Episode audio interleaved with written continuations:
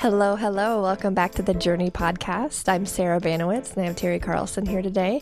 And we are talking about what it takes if you would like to be a journey coach. Your life, your journey starts now. Terry, can you answer that question? I'll give it a try.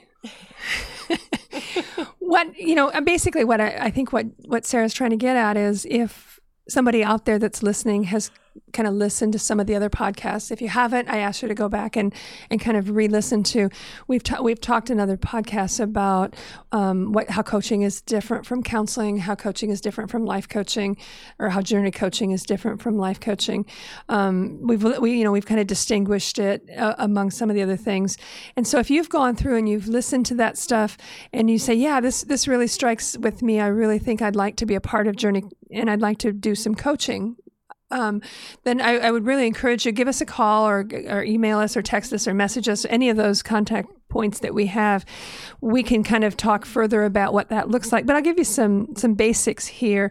The very first thing I'll ask if somebody talks to me on the phone is, are you willing to be coached yourself? If you haven't already gone through the journey process, it's a 7-session process, typically, and in that time period, you go through your own story, your strengths, your weaknesses.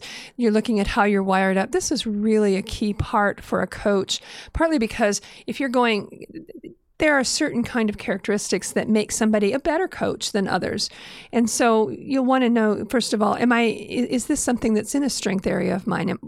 One of the things that Journey does is it helps you identify how are you matched or mismatched with your strengths and your weaknesses, and so we really want to encourage somebody to do the coaching, to be a coach, if they feel like this is an area in their strengths. Some of the things that we'll also kind of look at is, one of the things about going through the coaching yourself is it helps you be a little bit more self-aware of the things that are in your story and how that might pertain. It might make you a little more aware of how somebody else going through the coaching process might feel. There's uncertainties. There's some fears sometimes when you're talking about strengths or weaknesses. And if you've gone through it yourself, you can say, hey, I totally understand that it's a little difficult to talk about these things. What about some characteristics of the coach? Well, I think the very first characteristic I would put in that category is good active listening skills. So a coach is really somebody who listens. They're not the expert. They're just somebody else who's been on a journey that's similar. And you want to be able to listen very carefully to what the person's story is. And an active listener kind of shows that they are listening by the way that their body language is and by the questions that they ask in return to kind of encourage somebody. So good listening skills. Someone who isn't very, very quick to answer or offer advice.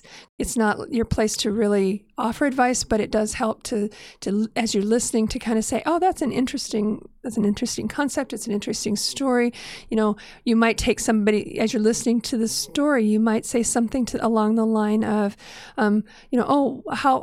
what strengths have you? That was an interesting event that you went through. Did you learn anything about yourself? And so they're kind of good at asking questions and not really quick to offer advice. A good coach will be pretty non-judgmental. They'll have an attitude of unconditional acceptance. There may be things that you're listening to as a coach that other people may have a different lifestyle, a different worldview than you. Can you listen to somebody else's perspective and, ask questions or have conversations, but not be judgmental about them? A good coach will have pretty good relationship building skills, being able to talk openly and freely with somebody that you don't really know that well. And I think the last one I'd like to point out here, and I know there's more, and again, if you contact us, we'll give you some more information, but the last one I would list here today is to build trust and to keep someone's confidences and show their respect. All of that is a way of building that trust. If you can keep their confidence, if you're hearing something, it's kind of like, what they say about Las Vegas, what's said here stays here. A good coach keeps the person's confidences and doesn't, share them with anybody outside of that relationship. It helps to build trust and it shows respect. Thank you for the insight, Terry. And if anyone is interested in talking more with someone about the potential of being a journey coach, please reach out to Terry at journeycoaching.org. You can also find us at journeycoaching.org on Facebook, Instagram, Twitter, and so reach out to us and ask us questions, and we will talk to you soon. Thank you. Bye. Thank you for listening. Tune in next time and make sure you like and subscribe.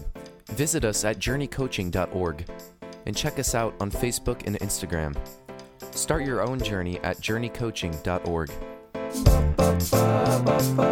Your life, your journey starts now.